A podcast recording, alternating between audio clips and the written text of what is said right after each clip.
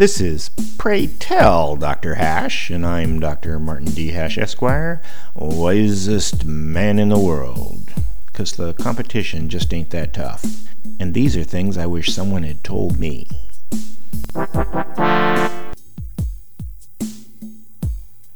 Today's topic: Marxism will always fail.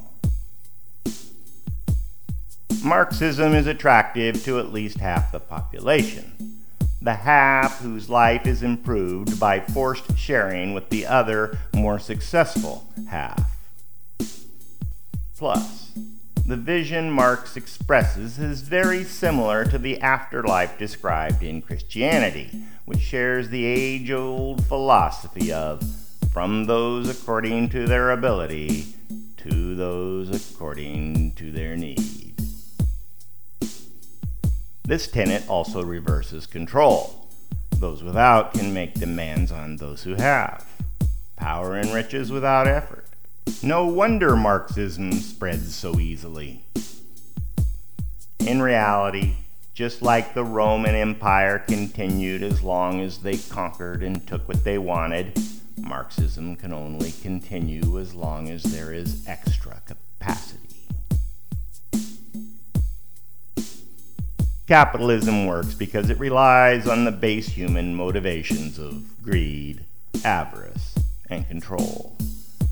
A rising tide lifts all boats is their favorite metaphor, and it's true. But it's also in a negative feedback loop with the equally powerful base human motivations of envy, jealousy, and resentment. So capitalism sought to surround some mutually accepted compromise of feelings and is relatively stable.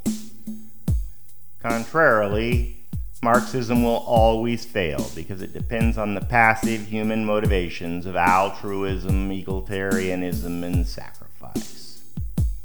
Unfortunately, a person can always express more and more of these attributes in a positive feedback loop headed for self-destruction.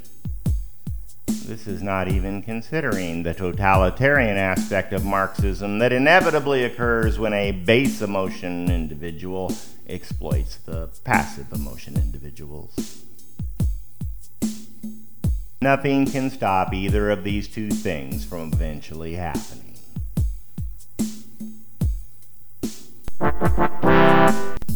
For more, see my website at martinhash.com.